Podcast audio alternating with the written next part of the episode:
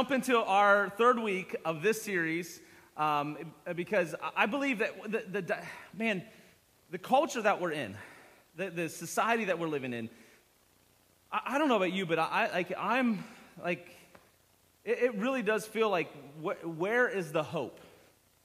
Where, where is the hope? And it seems like as soon as we feel like it's like settling down and and things might be getting better, then something else rises up and, and something else takes the headlines and something else weighs on us. And wh- I want to answer the question where is the hope? And the, where the hope is sitting in front of me or is watching online. You're the hope. You, the body of Christ, are the hope. You are essential to what the, the restoration process that God has for this world, the re- redemption of this world is dependent upon you and I. We, the church is option A, and there is no option B. All right, I'm getting some amens up in here. I'm, I'm getting it through. That, that is the point of this series, is that you are essential.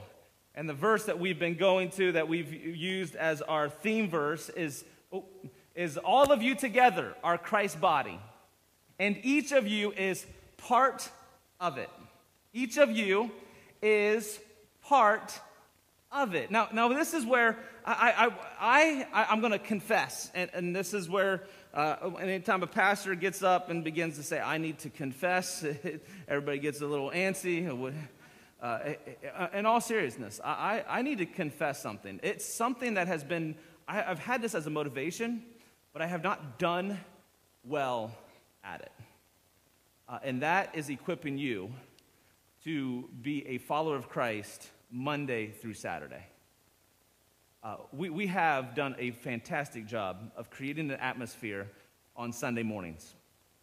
Uh, even when we, when we couldn't meet, we had the ability to have our gatherings that were in different homes. But, but here's where I, I, I don't know, I don't, and I'm not alone. As I studied and prepared for this message, I have found and discovered that there are the majority of churches, the majority of pastors are not doing an effective job of equipping you to be a, a, a follower of Christ. A majority of Christians, 83% of Christians, say they do not know how to be a follower of Christ on Monday. Do you know what that means? That means the majority of Christians are Monday atheist. You are a follower of Christ on Sunday, but there's a switch that you flip when you go to work, or you go into your position at school, or you go to be operate as a mother, or you you there, you flip a switch, and somehow that we and that that's that is not your fault completely. It's going to be after today. Uh, because it is the responsibility of the pastor, the, the fourfold, fivefold ministry, Ephesians 4, to equip the saints to do what you've been called to do. And this part that we've talked about is that all of you together are part, are to take the Christ body. What we've done in church, and here, here's where, uh, okay, we have three things that we do at Authentic Church. Okay, oh man. I got, like, anytime I have a message like this, I have short notes and lots to say. That's when you're in trouble, okay? So I'm, I'm trying to make sure I rein myself in. We do three things at Authentic Church. Three things. We follow Jesus Christ, we want to find freedom in Jesus Christ, and we want to fulfill our purpose through Jesus Christ. That's what we, that's our, that's what we do. Now, so much of it so begins we, we can't fulfill our purpose in Jesus Christ. We can't find freedom in Jesus Christ until we follow Jesus Christ, that we spend the majority of our time and our, our, energy talking about following Jesus.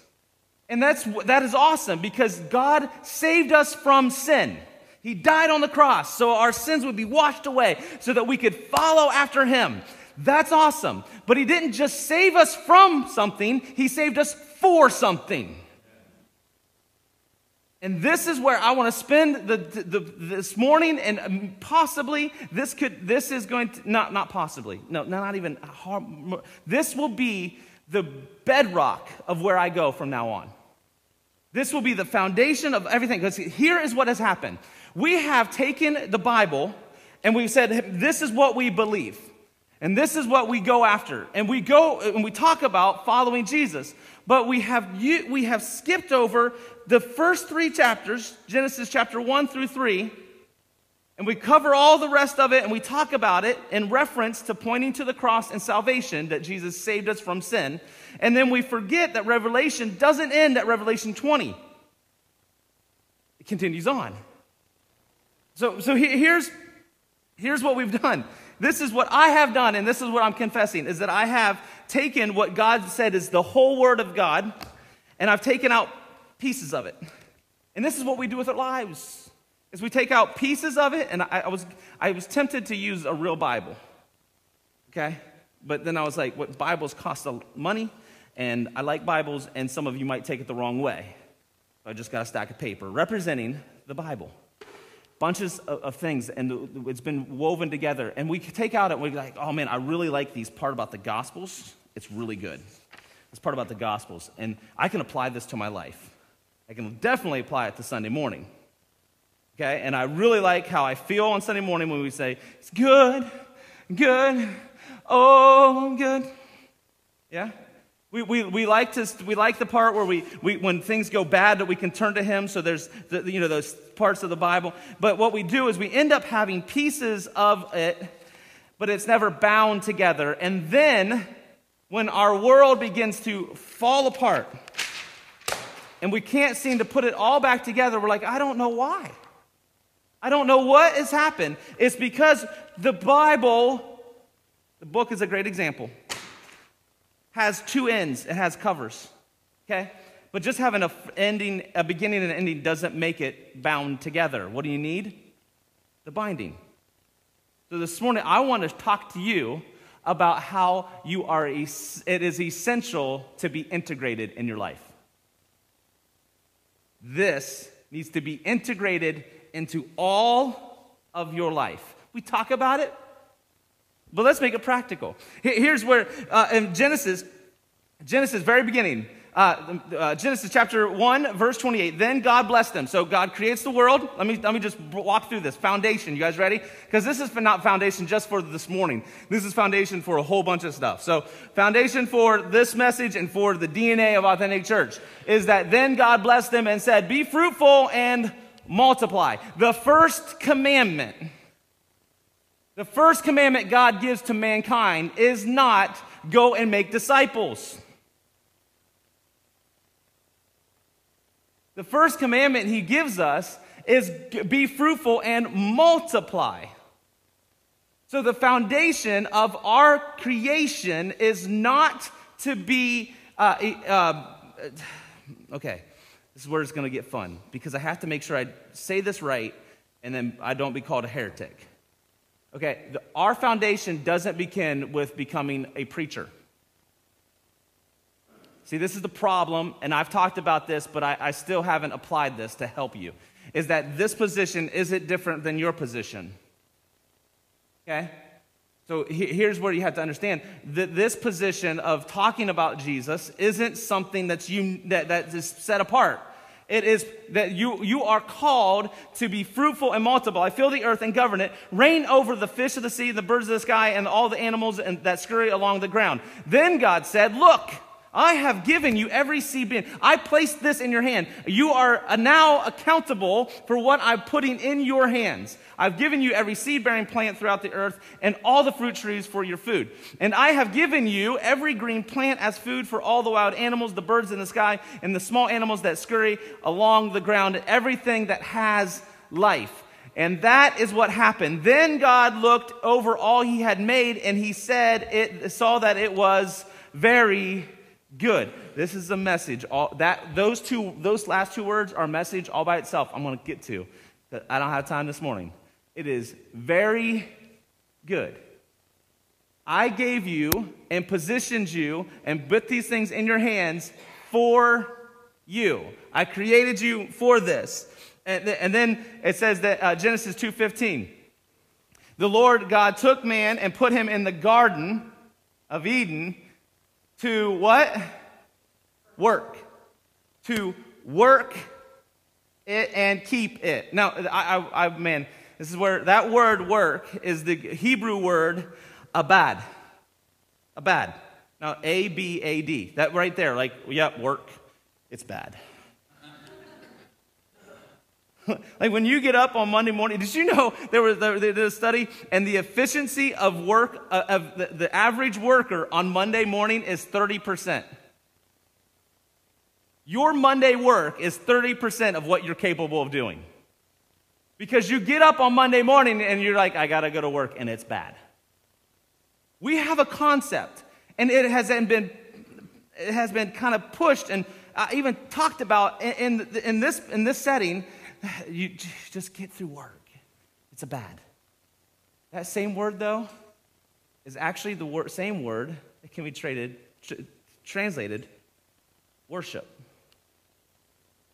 In fact, in 2 Kings, when Jehu's confronting, and I, I don't have enough time to get into this, he actually says, the, he uses this exact word to describe worshipers of Baal. They were, use, they were a bad, they were working for Baal. They were worshiping Baal. This same word can be translated worship. So he says in the Garden of Eden, work it or worship God through your what? Work. Through your work. And this is where we, we have to understand we've, we've taken out this first part that you were created to do what? Work. And through your work, it is actually worship. You can jump to the end of the book where we leave out. And what is God going to look at? Oh, I don't have it. I, I don't have this in here. Uh, you can put, add this to your notes. Revelations 20, verse 12 that John is seeing uh, this and he's ending uh, his description of heaven and all that he's seen. And he says, I saw the dead, both great and small, standing before God's throne, and the books were open, including the book of life, and the dead were judged according to what they had done. The work that they did, how they worshiped God with what he gave them. This is, this is here's, here's where we have to begin. We have to reframe work. See, so we, we have, uh, God introduces himself. In the beginning, God created. He begins his description of himself as one who is working. His first description of himself is one who is actually put to work. And then he calls Adam and he says, Adam, I'm creating you, and you are going to be the gardener and you're going to cultivate this garden that I've given you. He's a worker. I, I, you can walk through the Bible, and here's where the binding of it, so it begins and ends with work, and all throughout Scripture is this understanding of work. Adam's a gardener. Abraham is an entrepreneur who does extremely well in his business uh, uh, endeavors. Uh, you, uh, uh, Joseph has a job as a shepherd as a boy, then is uh, sold into slavery, but becomes the manager of his, home, of his master's home, gets put in jail because of some, I don't have time to get into the story, gets put in jail, and then becomes the warden of the jail he takes every job and does it with excellence, gets out of jail, and becomes a politician to the point that his politi- politics take him to the second position in the entire kingdom of Egypt. He, he has a, he has a, he's working. Then, then you go, you can keep Daniel. Daniel literally climbs the corporate ladder. He's taken from his homeland, taken to Babylon, and he works his way through the Babylonian co- corporate ladder to the point that those that are his peers that are from Babylon look at him and go, Man, we got to get rid of him. He's working, he's making, doing all these things. He's making us look bad. And they go, We got to find something. We can find some dirt on him. They, anybody, we can find dirt on anybody, right? That's the people's jobs right now, is to find dirt on people. So they, they they go, he says, let's go find some dirt. They can't find any dirt on him. So, how did he get to the position of where he was at? Excellent work. Oh, man. See, right? I should spend a whole message right there. Let's just talk about Daniel. Because uh, Nebuchadnezzar has a mental breakdown and then comes to Jesus. And who does he go to to, uh, to comes to know God? The Almighty. How does he come to know him? Through Daniel. Why does Daniel have that influence? Because he worked really, really well. He had excellence in him. You, okay, let's, uh, you want to have some fun with this? We, how, if I were to say this name, what would you think of? Jesus. Lord and Savior. Most of the pictures, if, if you go and search, just put it in your Google search at some point, paintings of Jesus. Majority of them are going to have Jesus on the cross because he saves us from sin. But 19, a minimum of 19 years of his life on this earth, most, most uh, Hebrew children would have been starting their apprenticeship around age 11. To age 30, he was a carpenter. He was working. When Jesus is baptized in the Jordan River by John the Baptist, the Father from heaven says, This is my Son, whom I'm well pleased. It's not because he's a preacher and doing miracles. What's he pleased in? He's pleased in the work that he's done up to this point. See, we, we, there is, an, there is a, a understanding, there's a foundational aspect of the Bible that we just quickly skip over. That we are created for work and not just average work, but work of excellence, that our, our work stands out. We are created to be workers. We have to, we have to change our, our understanding of this. See, Jesus spent three years in quote unquote full time ministry. And even that wouldn't be what we call full time ministry. He spent 19 years wor- working as a carpenter. So he, he's, he, then, then you look at his disciples. Who does he pick as disciples? He doesn't go to the Pharisees. He doesn't go to those in full time ministry. He doesn't find any scribes. Who does he find? He finds a bunch of fishermen, a tax collector, and some tradesmen. And he says, You're the ones who are going to take the gospel to the rest of this world. Not somebody with a pulpit, not somebody with a mic, somebody who was working their job with excellence. Then you, you can go to Paul. Paul was a tent maker. All throughout Scripture, this is woven throughout, and we just skip over it. We hide. Oh, uh, okay. You, you want more?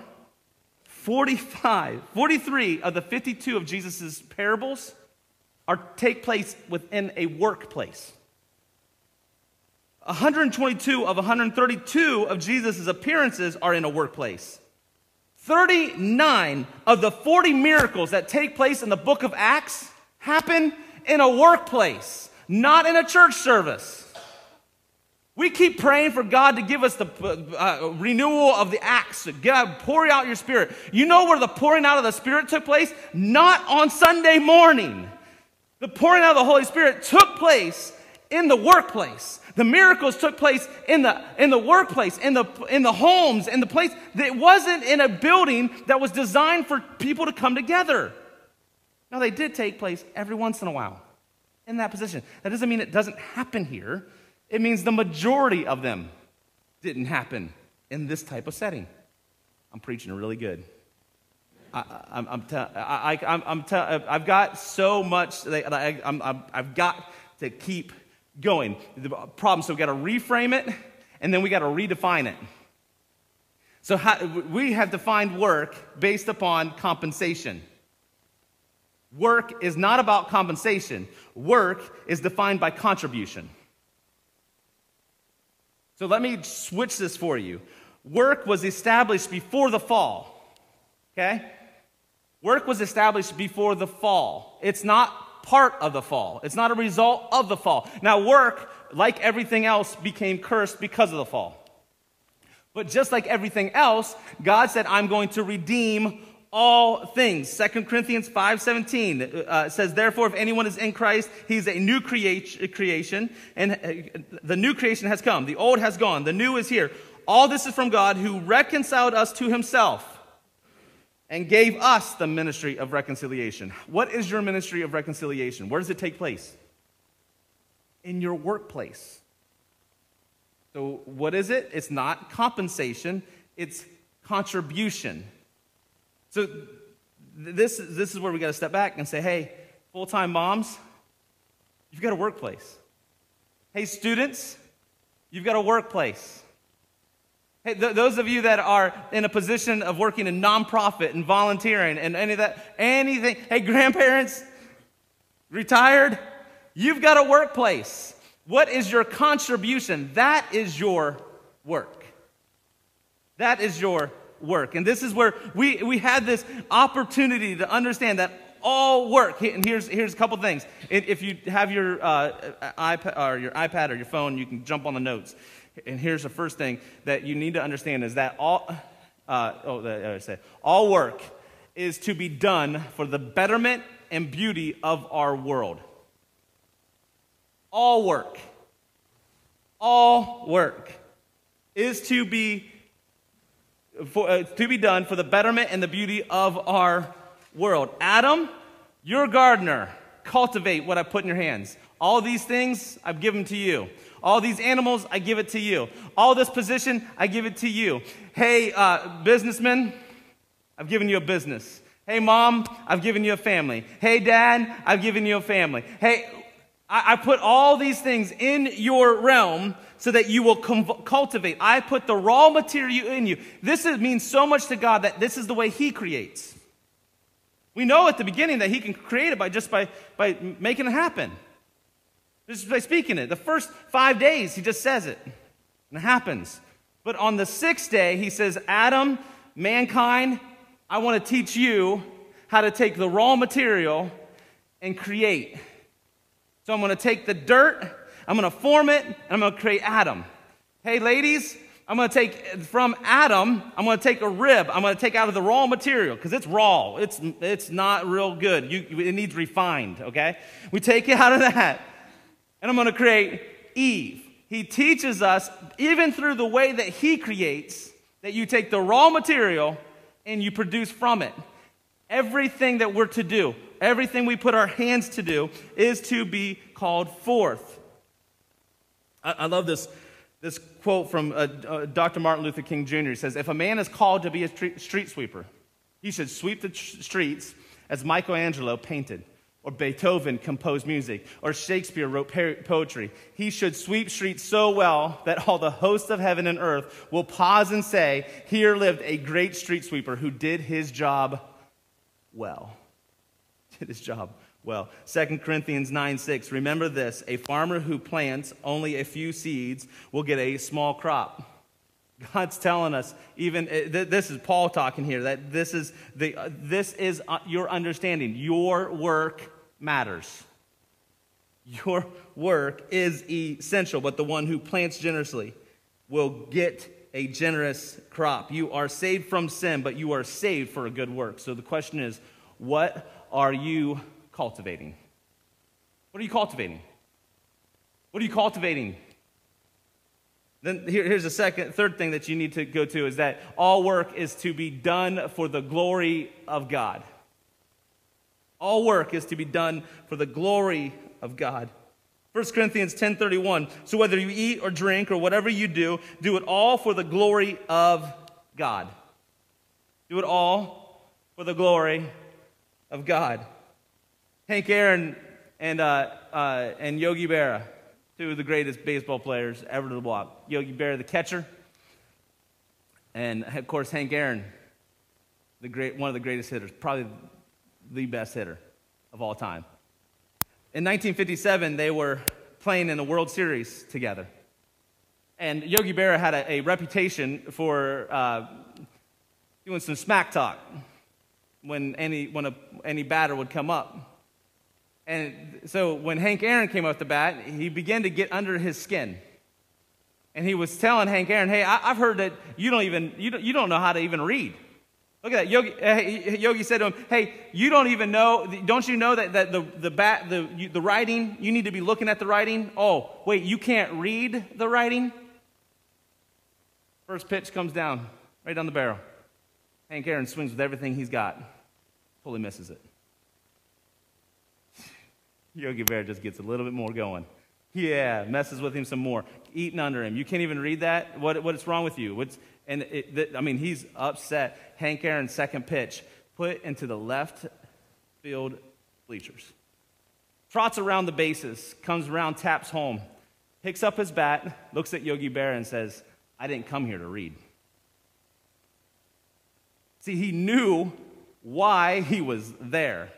This is what you need to understand is that you need to know your why. What is your motivation? What is, what is it that gets you up in the morning? What is it that, uh, uh, what, what, uh, what is my motivation? What, what, what is putting you into this? Uh, uh, Friedrich Nietzsche says this. It says it this way: who, He who has a why to live can bear almost any how.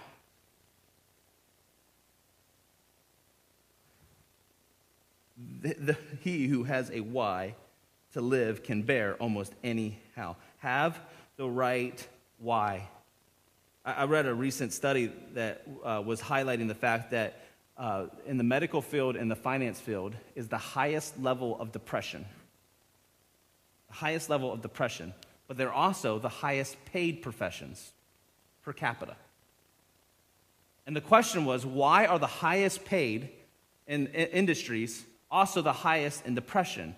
And they believe, and it's a speculation, but they believe the reason why is the majority of people that go into the medical field and the finance field don't do it because it's their why, they do it because the money's good. So when the, when the money is the motivation, there gets to a place where your transcendent purpose doesn't hit home. So you, you ha- what, what's your why? What, what are you motivated by? What are you going to work for? This, this is where you have to separate the, the, there is no such thing as secular and sacred.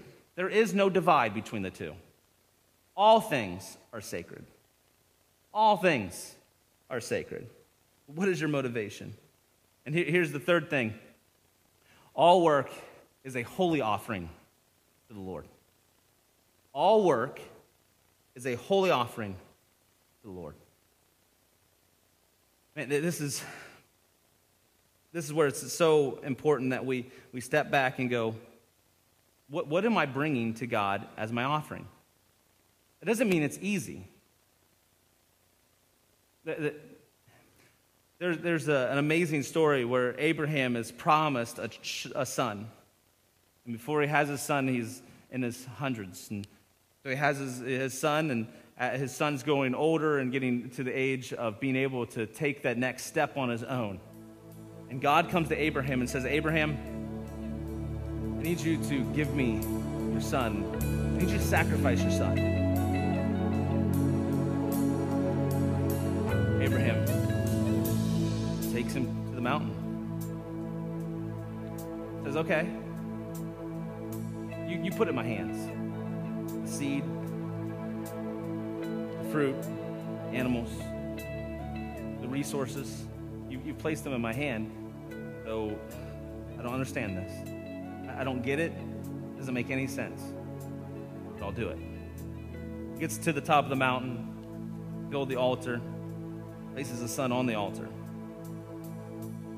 And th- there's a whole other message there because the son allows himself to be placed on the altar. Your work isn't to be worshiped, but your work is your worship. See, too many times we get that flip flopped around and we worship our work. We want people to admire our work and we want the people to respect us for our work. But our work is not for us, our work is our worship. So he puts him on the altar. And then God says, Stop. Because I've got something else ready. And in the thicket is a ram. See, when we understand and step back and say, God, I, I, I, realize my work is my worship and what you put into my hands is already there. When you when you're ready to give him what he's already given you, he's ready to give you more. Exodus chapter 4, verse 2. There's, I encourage you, read this, this today or tomorrow, or sometime soon. Exodus chapter 3 and 4. God and Moses are having a conversation about his vocation. And Moses, calling you to do some work. And your work is going to be worship. And your work is going to be what's pushing you forward. And, and so he says, okay, uh, I can't. I stutter. It's back and forth, excuses, back and forth, back and forth. God, finally, God goes, Hey, Moses, what's that in your hand? Moses' response says, A shepherd's staff. What's in his hand? This is occupation. Not even a really high level occupation. He's a shepherd. He says, this is, this is what I got to offer. And God says, Give me that. Lay it down. He lays it down, it turns into a serpent. He says, This is how you're going to be used by God. His vocation prepared him for what he was going to do.